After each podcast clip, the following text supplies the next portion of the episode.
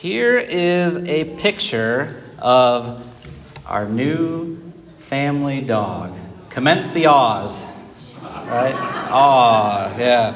Uh, it's been a while since our family has had a family dog. And, uh, you know, you start to get to remember all of those things, like the fun of chew toys and bones and blankets and kennels and, you know, dog bowls and all those things. And as he is getting used to us, you know, we've only had him for about a week now, uh, we're getting acclimated to him as well. Uh, I'm sure he, he just loves how Mallory uh, wants to uh, carry him around the house and uh, do all those things. But, you know, you also start to remember all those other things, right? That, that puppies need to go out in the middle of the night and that, uh, you know, you got to leave things out of their reach or else it's going to get chewed up. But thankfully, he hasn't chewed up any of those things yet. You know, we refer to dogs today as man's best friend, don't we? And uh, we treat them like family, and in some ways, you know, they get pampered more uh, than, than others. But in Bible times, in the first century, dogs were looked at quite differently, right? Most of them were not domesticated. Uh, they were considered unclean by the Jewish people. They were scavengers. They ran wild.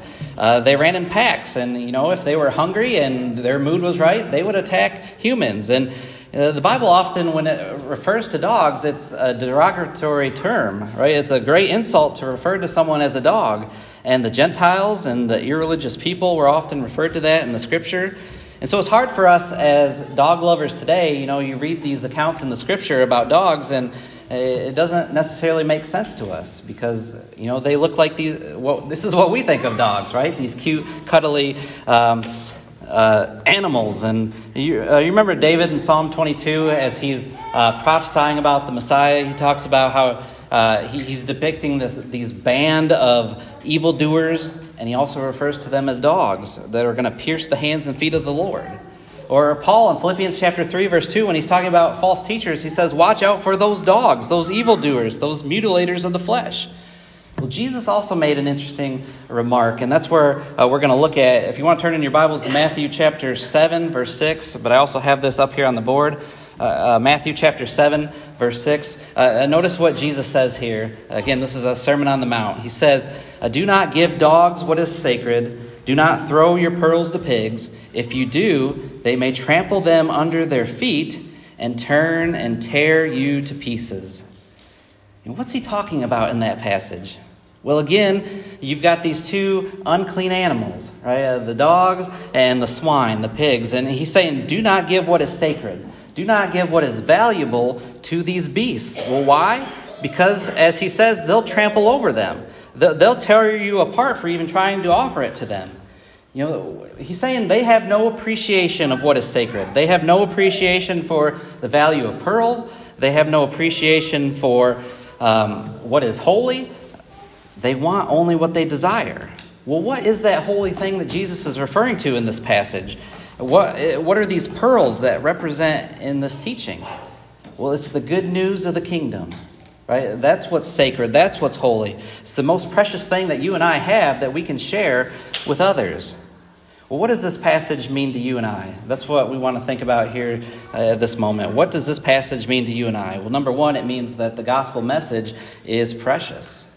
But the, the thing that I really want us to kind of take home this evening is there are going to be those who just don't appreciate its value, the value of the gospel message. Uh, I, I, mentioned to you a couple weeks ago that I want to concentrate 2023 to be an evangelistic year for myself and for this congregation here. And as we make an effort to reach out to those around us, uh, we need to keep in mind that there are some who want nothing to do with it.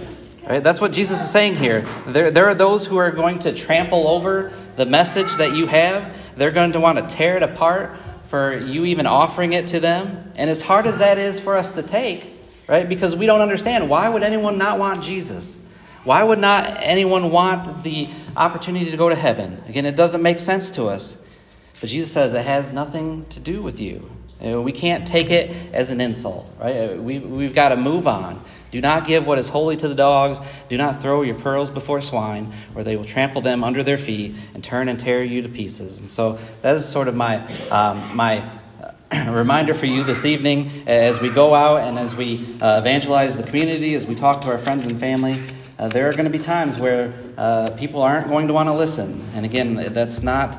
Uh, that's not about you, but it's about God's message. And this evening, as we uh, as we offer the invitation this evening, uh, we would love the opportunity to help anyone this evening, whether it's to pray on your behalf or to um, help you in your spiritual walk, or if you're ready to become a Christian this evening. Again, we would love the opportunity to uh, assist you in that. The waters behind me are prepared. As we know, the Bible says to hear God's word, believe it, uh, repent of our sin, confess Him as Lord, and be baptized for the forgiveness of our sins.